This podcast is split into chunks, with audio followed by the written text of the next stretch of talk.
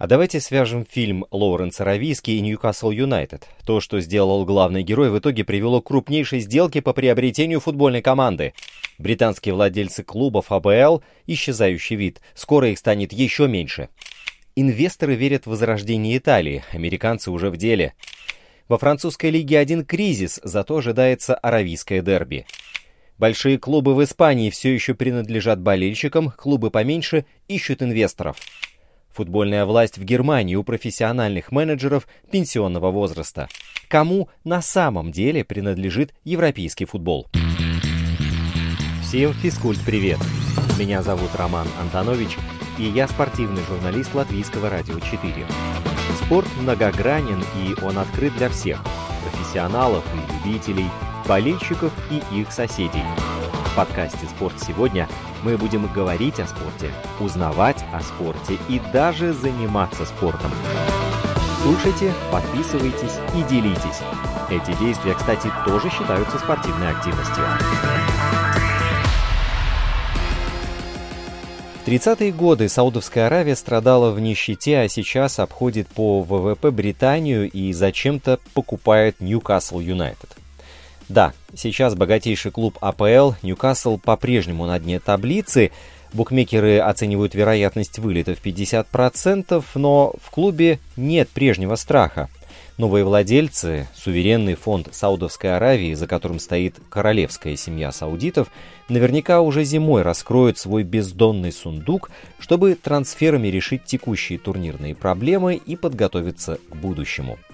А будущее тут гадалки не ходи, это топовые позиции в английской премьер-лиге и успехи в Лиге чемпионов.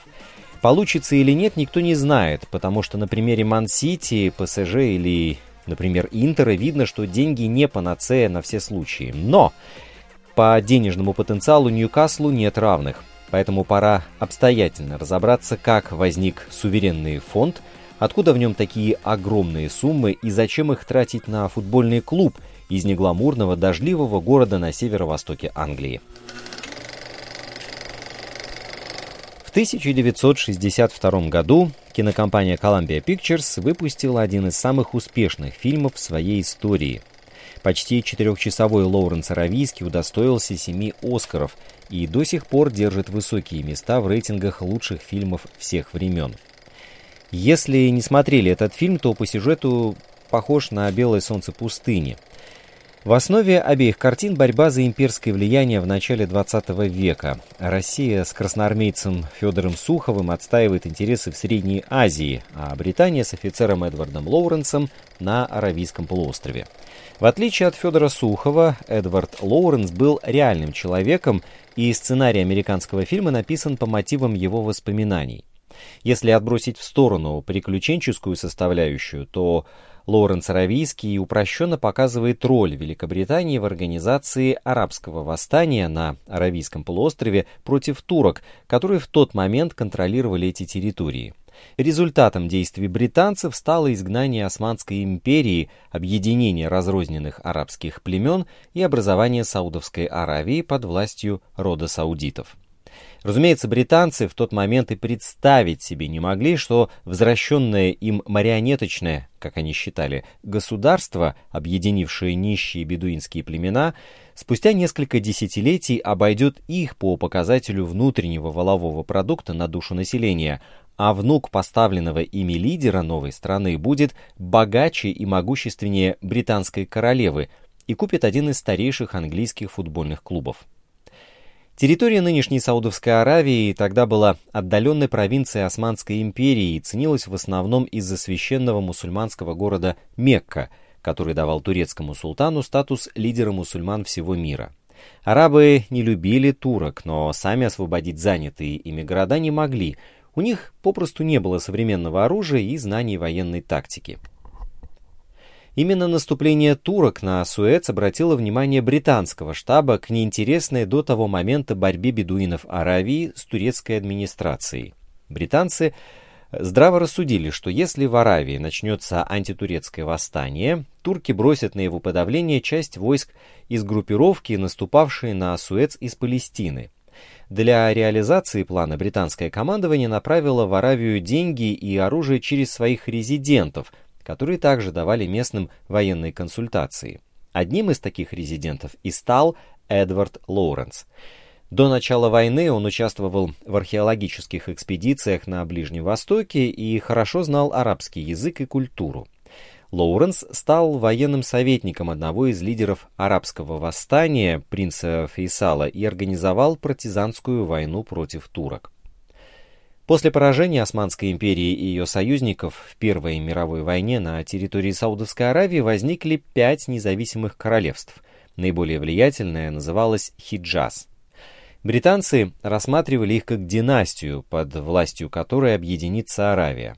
В 1925 году саудиты захватили Мекку, а спустя 7 лет Великобритания признала Абдуль-Азиза Аль-Сауда королем объединенного государства, получившего название Саудовская Аравия. Главной проблемой новой страны была тотальная бедность. У короля Саудовской Аравии порой не хватало денег на содержание собственных слуг.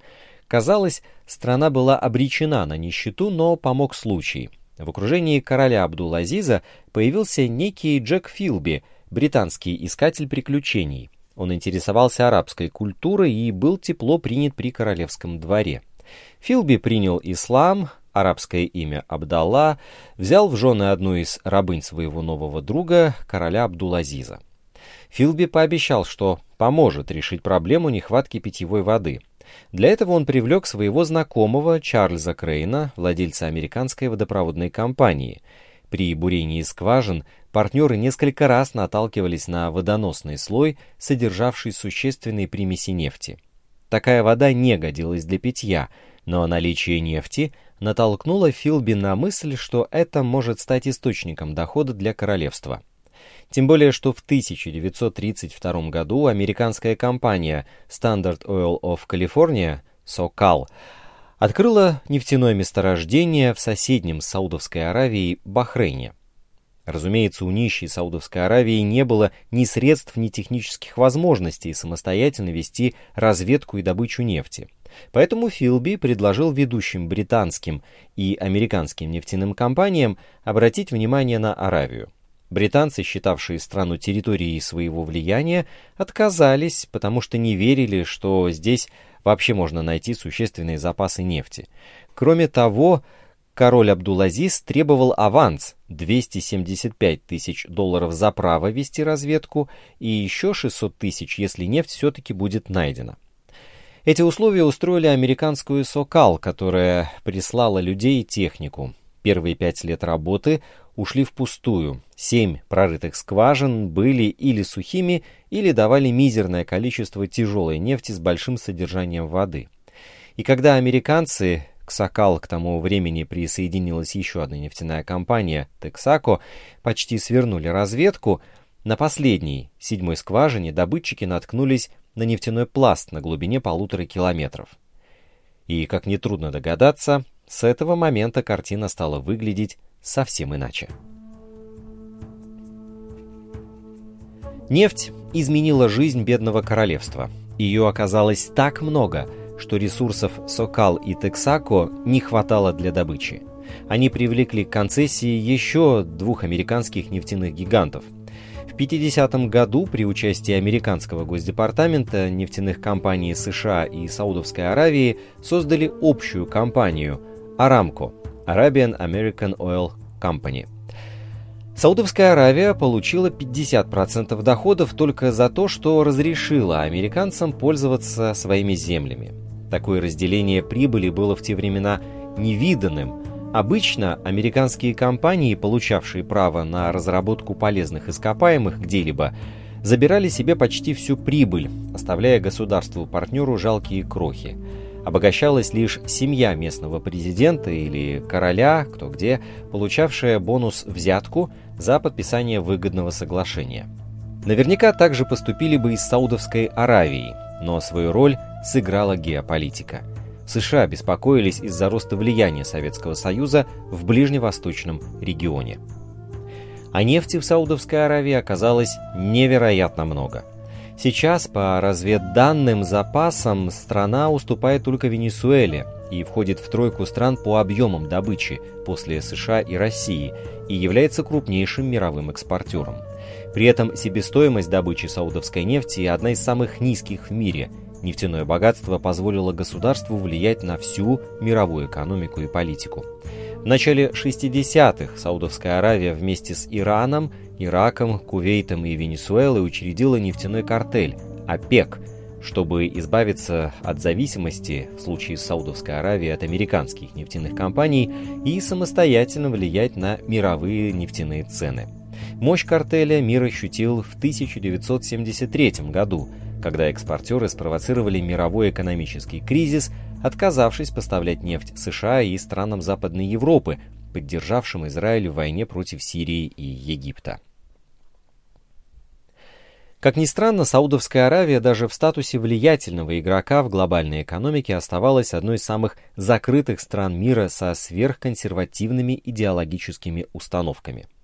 С экономической точки зрения все тоже развивалось консервативно. Почти весь свой доход страна получала от экспорта нефти и толком не инвестировала в развитие иных производств, например, сельского хозяйства, животноводства и так далее. Сдвиги начались только лишь в 2015 году, когда на трон зашел 80-летний король Салман, один из младших сыновей основателя государства Абдул-Азиза Аль-Сауда. Кстати, в Саудовской Аравии наследование трона традиционно происходило по горизонтальной линии, не от отца к сыну, как в европейских монархиях, и наследником становился младший брат умершего короля. Перед Салманом страной последовательно правили пять его старших братьев. Но это так, лирическое отступление. Учитывая преклонный возраст нового монарха, фигура его наследника была очень важной. Этот титул получил племянник Салмана, 56-летний Мухаммед бен Наев, сын одного из братьев короля, а заместителем наследника стал сын действующего короля, 29-летний принц Мухаммед бен Салман, параллельно возглавивший и Министерство обороны. Тогда же внезапно разыгралась молниеносная «Игра престолов», которую выиграл энергичный молодой наследник и в 2017 году принял титул кронпринца. Нью-Йорк Таймс со ссылкой на свои источники сообщала о типичном дворцовом перевороте. Люди Бен Салмана якобы блокировали его двоюродного брата во дворце, отключили связь, заморозили банковские карты и заставили подписать бумагу об отречении. И начиная с октября 2017 в Саудовской Аравии задержали и арестовали более 500 человек, обвиненных в причастности к коррупции. Среди задержанных оказались как минимум 11 представителей королевской семьи, включая мать принца, а также десятки высокопоставленных чиновников и бизнесменов с миллиардными состояниями. Это длинное предисловие, но оно было необходимо для того, чтобы понять, откуда растут ноги, где взялись эти большие деньги и что произошло потом. А потом было вот что. Большинство задержаний закончилось мировыми соглашениями с правительством. Люди признавали вину и передавали полученные в результате коррупции, по мнению властей, внимание, активы государству. В общей сложности там набралось 107 миллиардов долларов. Часть этих изъятых активов передали в суверенный инвестиционный фонд, который возглавлял принц Мухаммед бен Салман. Этот фонд создали еще в 1971 году для финансирования стратегически важных государственных проектов, но до прихода принца он не играл существенной роли в экономике страны. Просто держал акции нескольких крупных саудовских госкомпаний и практически не инвестировал за пределами государства. Мухаммед бен Салман, парень не промах, взял да объявил фонд ключевым элементом программы масштабных преобразований Саудовской Аравии, цель которой – снять страну с нефтяной иглы и не возвращаться к былой нищете, когда запасы нефти иссякнут, либо мир перейдет на другие источники энергии. Неважно, главное, что для этого нынешние нефтяные доходы страны через фонд инвестируются в акции крупнейших международных компаний. И по примерным оценкам активы Саудовского фонда сейчас составляют где-то 430 миллиардов долларов. Главная цель Бен Салмана – сделать Саудовский инвестиционный фонд третьим по величине в мире к 2025 году, после норвежского и китайского, а доходы пустить в местную экономику. И самый амбициозный из заявленных проектов – футуристический город Неом на северо-западе страны. Но не менее важная цель, которую хочет достичь Бен Салман, это изменить имидж Саудовской Аравии – сделать ее открытой для туристов со всего мира вне зависимости от их религии. Сегодня большинство приезжающих в страну туристов это мусульманские паломники, которые хотят посетить священный город Мекку. Для этого объявили невиданные доселе либеральные реформы. Женщины получили право водить машину, посещать футбол и рестораны. Сняли запрет на работу кинотеатров и ограничили полномочия религиозной полиции. Вот мы с вами наконец-то добрались и до спорта. Потому что покупка Ньюкасла, а за клуб саудовцы заплатили 300 миллионов фунтов и еще 200 миллионов обещали инвестировать в усиление состава в ближайшее время, вот это как раз-таки один из способов изменения имиджа Саудовской Аравии. Владение клубом в самой раскрученной европейской лиге позволит властям представить себя как страну дружественную футболу, Возможно, следующий шаг к проведению чемпионата мира 2030 года. Власти страны даже уже наняли американских консультантов для разработки заявки. Правда, шансы Саудовской Аравии невелики, потому что в 2022 году чемпионат мира пройдет в соседнем Катаре, а ФИФА предпочитает ротировать континенты для проведения Мундиаля, поэтому Саудовская Аравия подумывает о коллаборации. Например, они могут организовать турнир совместно с Италией или с Марокко. На Западе Саудовскую Аравию обозначают как жесткую теократическую монархию, где нарушаются права человека, а с недовольными расправляются отряды убийц. И очевидно, что с такой аурой не просто привлечь иностранные инвестиции, а еще сложнее привлечь туристов из богатых стран Европы и США. И сложившийся имидж – это не только наследие прошлого. Дело в том, что начавшаяся в 2017 году чистка коррупционеров сопровождалась репрессиями гражданских активистов и оппозиционных журналистов в том числе. Наибольший резонанс вызвало убийство известного журналиста Джамала Хашогги в консульстве Саудовской Аравии в Стамбуле – Хашоги был одним из тех, кто критиковал Бен Салмана и по этой причине с 2010 года жил в эмиграции. Разумеется, сделка по продаже Ньюкасла при вот таком информационном фоне не могла пройти тихо. Возмущены практически все. Британские таблоиды, если полистать, полны заметок о кровожадных нравах саудовского режима. Правозащитники атакуют руководство премьер-лиги, мол, да как вы посмели. Конкуренты тоже в ярости, и это может сказаться на шансах клуба сохранить место в элите. По данным британских таблоидов, в английской премьер-лиге якобы договорились не продавать игроков Ньюкаслу в зимнее трансферное окно. Счастливы, пожалуй, только болельщики Ньюкасла в этой ситуации, потому что вряд ли они там поддерживают нарушение прав человека в далекой арабской стране, Просто у них другие интересы. Слишком долго уж не было побед у команды. Последний Кубок Англии Ньюкасл выигрывал в 1955, а чемпионат и вовсе в 1927 году.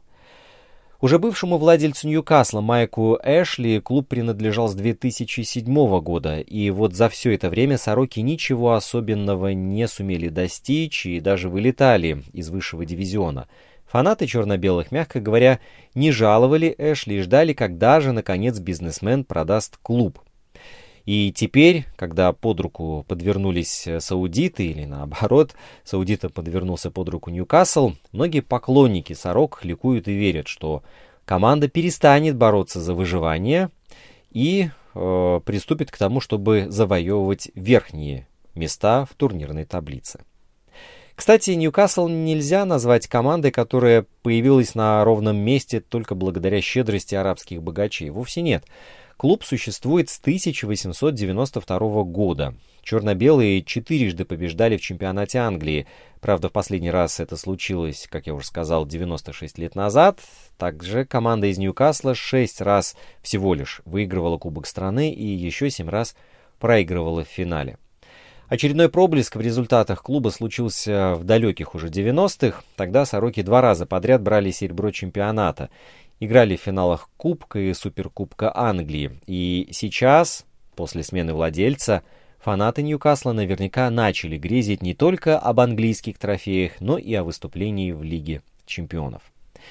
И все же, если завтра, например, какой-нибудь инвестиционный фонд или мегасостоятельный бизнесмен захочет вложить огромные деньги в Барселону, Арсенал или хотя бы Дортмундскую Боруссию, то такой подход будет понятен. Это крутые клубы. Вполне нормально тратиться на известный бренд, который давно у всех на слуху. Но другое дело – инвестировать сотни миллионов в Сандерленд, Сосуоло или Атлетик Бильбао. И этот шаг может удивить многих. Сюжет с Ньюкаслом что-то сродни попытке удивить. Средний клуб, пусть и с историей, но все же он не хватал звезд. Он боролся за выживание, вылетал из английской премьер-лиги и возвращался. И вот тут наступает поворотный момент. 2021 год. Сегодня в приобретении футбольных команд нет ничего необычного. Правда, когда-то зарубежные инвесторы покупали клубы с целью раскрутки своего имени, выхода на местный рынок или для развлечения, в которые не жалко было вбрасывать большие порции денег. Поначалу спортивные команды не являлись таким уж прибыльным делом, скорее были а, воронкой, в которую уходили, улетали финансы. Но со временем коммерциализация футбола стала неизбежной. Например, все в той же Англии рецепт получения прибыли из футбола разрабатывали с начала 90-х. Они повышали стоимость телетрансляций и билетов, привлекали рекламодателей из-за рубежа, преобразовывали клубы в глобальные бренды, которые могут быть привлекательны не только для англичан. И позже, когда стоимость телевизионных контрактов сильно возросла, а клубы стали более рационально подходить к расходам, успешный маркетинг принес свои плоды – Футбольные команды оказались ближе к выгодному бизнесу, чем к затратному развлечению. И теперь мало кто хочет царить деньгами, покупая звезд футбола. Наоборот, владельцы клубов смотрят на свои активы как на бизнес-проекты. И европейские футбольные команды давненько приковывают взгляды восточных и американских инвесторов. Покупка Романом Абрамовичем Челси в 2003 году – один из таких наиболее ярких и обсуждаемых в свое время примеров – Российский бизнесмен тогда спас э, синих от разорения, выплатил долги клуба и вложился в покупку дорогих игроков. Сейчас коллективы из той же английской премьер-лиги принадлежат богачам из разных стран. Об этом чуть позже. Ливерпуль и Манчестер Юнайтед, Арсенал и Манчестер Сити и другие известные бренды попали в итоге в руки восточных и американских хозяев в течение последних 10-15 лет. Но большинство владельцев вкладываются в спортивные проекты, чтобы со временем извлечь дивиденды.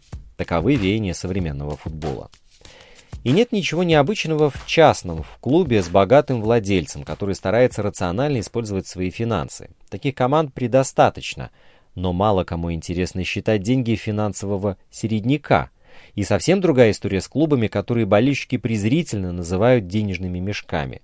Как правило, так отзываются о посредственных командах, которые смогли взлететь только после того, как в них влили сумасшедшие даже по меркам спорта деньги. Скажи «денежный мешок» применительно к футболу, и искушенный сразу поймет, о ком идет речь. В первую очередь так клеймят Манчестер Сити и Пари Сен-Жермен. Эти клубы при желании могут себе позволить приобретать футболистов с любым трансферным ценником, не думая про обоснованность трат. Но до появления зарубежных инвесторов и ПСЖ, и Ман-Сити не представляли собой что-то особенное. Их не считали грандами даже по меркам своих чемпионатов. Эти клубы не являлись силой, стабильно претендующей на все трофеи и титулы. Что было у Манчестер Сити до прихода арабского инвестора? Команда, основанная в 1880 году, дважды становилась чемпионом страны, последний раз в 68-м, еще горожане четыре раза выигрывали Кубок Англии, последний раз в 69-м, а в 70-м небесно-голубым покорился Кубок обладателей Кубков. А затем в Сити наступил период упадка. Команда ни на что не претендовала, вылетала из высшего английского дивизиона и снова возвращалась туда. Клуб копил долги и никого особо не интересовал, кроме своих болельщиков. Но все изменилось в 2008 году, когда 90% акций горожан купила инвестиционная группа Abu Dhabi United Group, которую возглавлял арабский шейх Мансур бен Зайд аль-Нахаян. Из нескольких вариантов шейх Мансур выбрал для покупки именно Сити. Команда приглянулась шейху по нескольким причинам. Ман-Сити был клубом с многолетней историей и новым стадионом с большой прилегающей территорией. Тому же Мансур хотел купить заурядный клуб, будущие успехи которого стали бы ассоциироваться со щедростью инвестора. Эдакий живой памятник.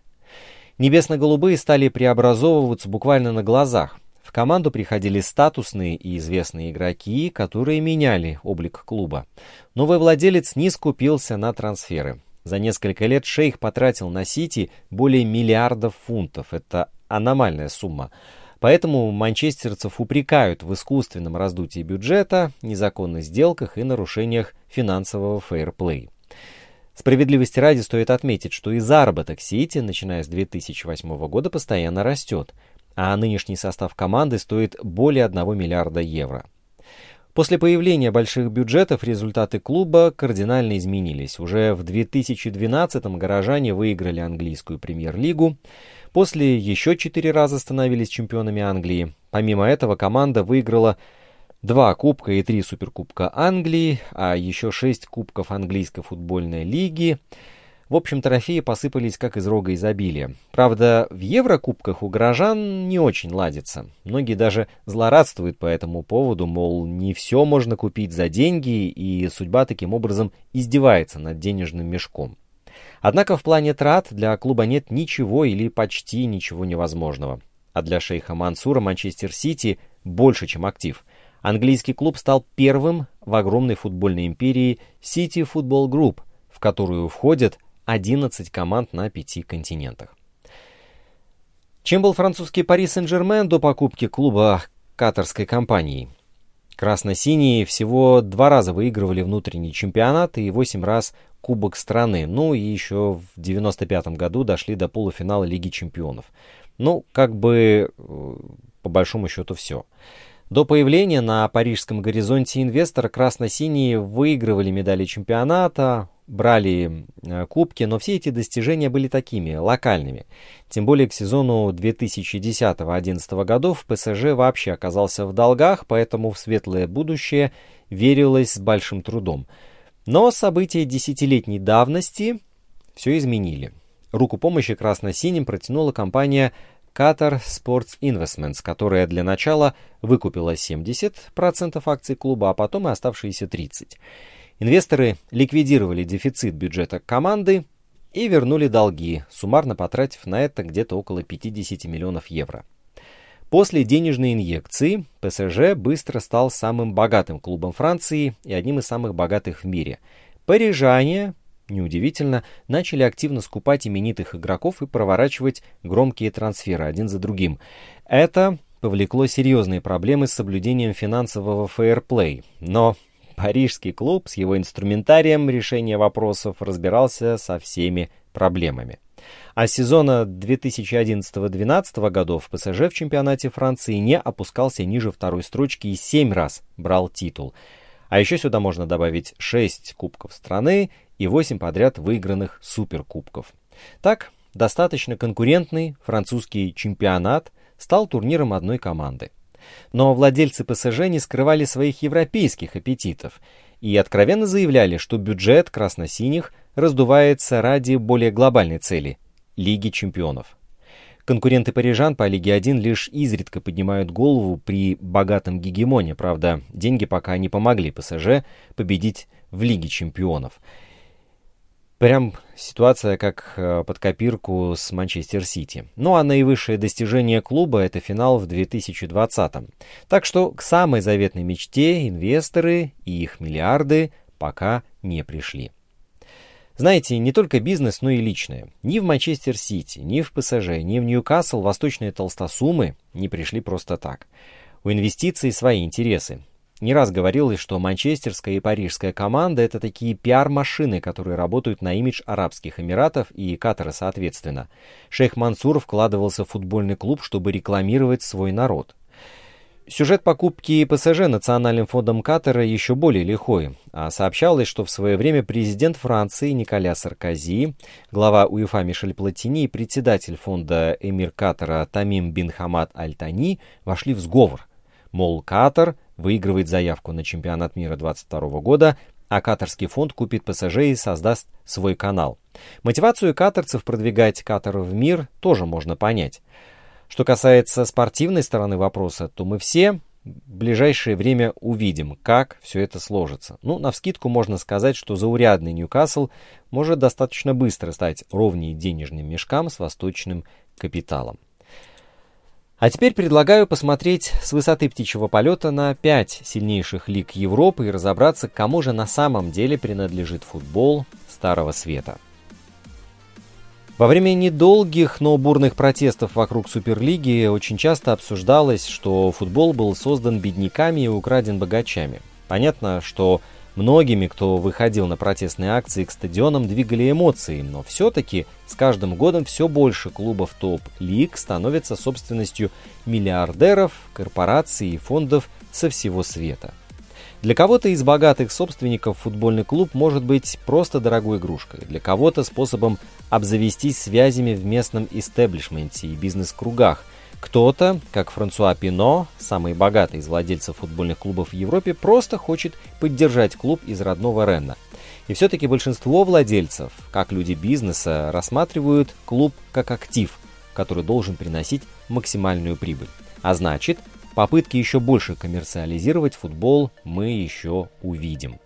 Забегая вперед, отмечу, что однородной картины, оценивая и анализируя пять европейских чемпионатов, не получилось, поскольку лиги довольно сильно отличаются друг от друга и с точки зрения инвестиционной, и с точки зрения исторических принципов владения. Очень большая разница здесь. Единственное, что объединяет собственников и топ-менеджеров клубов, вне зависимости от страны, это средний возраст.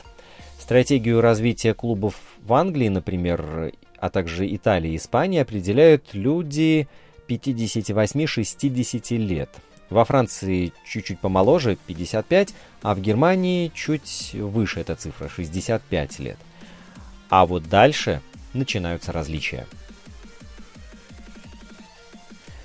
Лишь 6 из 20 владельцев клубов АПЛ – британцы по рождению, и их число продолжает сокращаться. Покупка английского клуба сегодня выглядит привлекательной инвестицией до такой степени, что в сферу их интересов попадают даже клубы ниже английской премьер-лиги.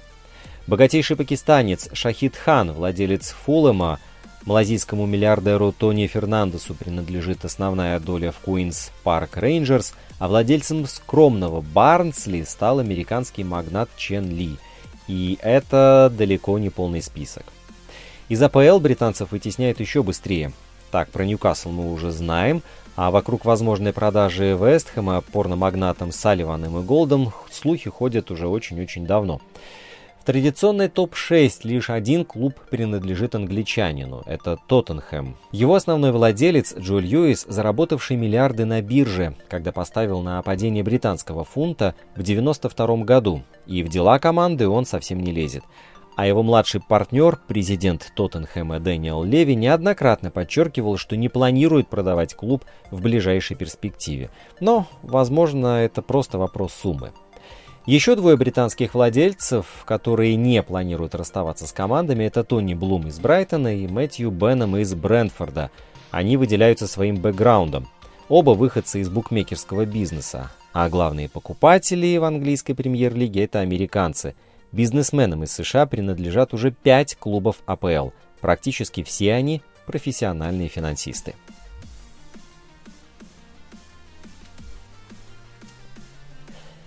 Как минимум шесть клубов испанской Ла Лиги обходятся без крупных инвесторов и принадлежат десяткам тысяч сосьос, то есть болельщикам клуба с членским билетом, в том числе Мадридский Реал и Барселона. Такая форма владения – это дань традициям. В начале 20 века взносы сосьос обеспечивали большую часть бюджета. Правда, в 92-м клубы обязали перерегистрироваться в акционерные общества. Прежняя форма собственности делала клубы непрозрачными – их расходы становились неконтролируемыми, долги росли, а потребовать возврата было не с кого.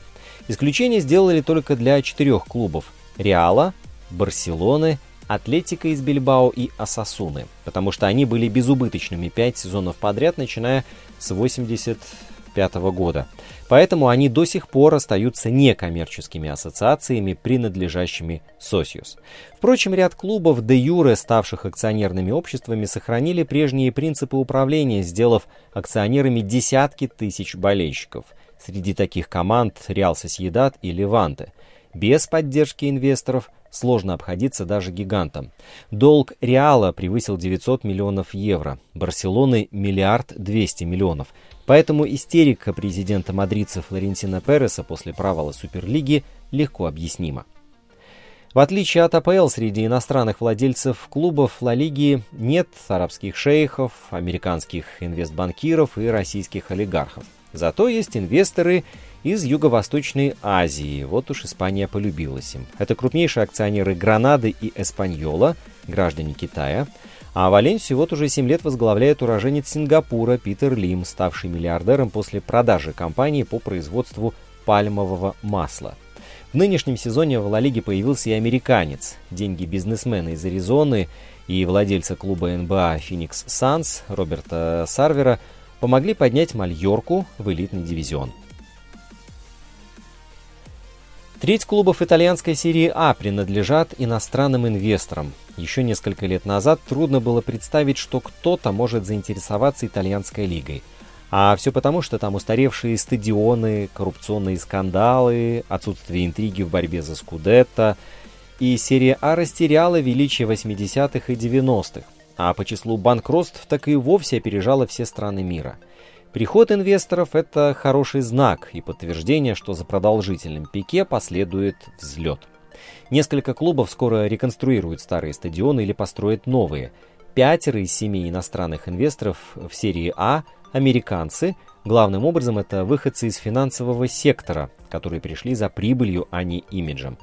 А вот итальянские собственники клубов серии А – это отдельная интересная история – они – представители самых разнообразных сфер бизнеса, и наиболее популярен футбол у производителей и продавцов модной одежды и кинопродюсеров, что, согласитесь, выглядит немного необычно.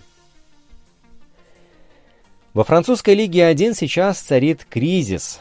За 2020 год первенство потеряло миллиард триста миллионов евро. Это привет от ковида.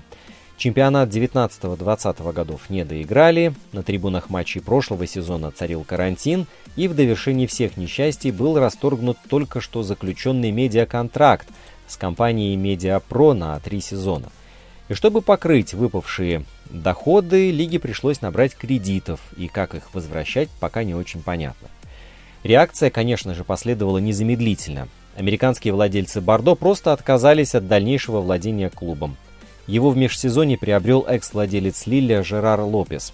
При этом сам Лопес был вынужден прямо по ходу чемпионского сезона продать клуб, чтобы закрыть долги перед банками. Ситуация вряд ли может вызвать хоть какой-то оптимизм даже у людей с многомиллиардными состояниями, которых в Лиге 1 очень много. И именно во Франции играет клуб, принадлежащий самому богатому из собственников в топ-5 лиг. И речь не идет о Пари Сен-Жермен. Это гораздо более скромный клуб Рен и его владелец 84-летний Франсуа Пино. Ему принадлежит империя люксовых товаров, на которые так любят тратить деньги футболисты. Баленсиага, Bottega Veneta. Зато в этом сезоне в Лиге 1 состоится первое в истории аравийское дерби. ПСЖ, катарского эмира, встретится с поднявшимся из второго дивизиона Труа, дубайского шейха Мансура – Забавно, да. Многие владельцы французских клубов сделали деньги в сырьевом секторе. Хотя Франция не относится к числу нефтяных гигантов, тут сразу два представителя этого сектора. Богатейший британец Джим Редклифф, которому принадлежит Ницца, и азербайджанец Хафиз Мамадов из Ланца. Для потенциальных инвесторов Германия – самая непривлекательная лига в топ-5.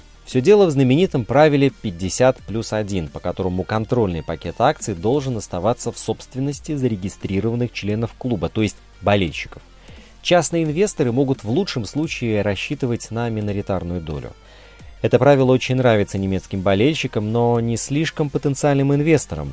И Германия не была бы Германией, если бы принятые когда-то правила можно было бы отменить в один день при помощи чемодана, то есть, простите, вагона с наличными – Правило 50 плюс 1 по-прежнему определяет лицо немецкого футбола. Однако несколько поправок открывают лазейки для особо упорных. Например, клуб можно купить после 20 лет крупных финансовых вливаний в его структуру. По этому пути пошли и заводские а, клубы крупных концернов Байер и Вольфсбург, и владелец корпорации SAP Дитмар Хопп и его Хоффенхайм. Разумеется, сложно ожидать, что какие-то шейхи или китайские миллиардеры будут ждать 20 лет. Правда, есть пример корпорации Red Bull, которая единовластно владеет РБ Лейпциг, но формально не нарушает правило 50 плюс 1 благодаря нехитрой бумажной схеме. Правилом предусматривается, что у болельщиков должно быть большинство акций и право влиять на часть процессов, например, на цены на билеты.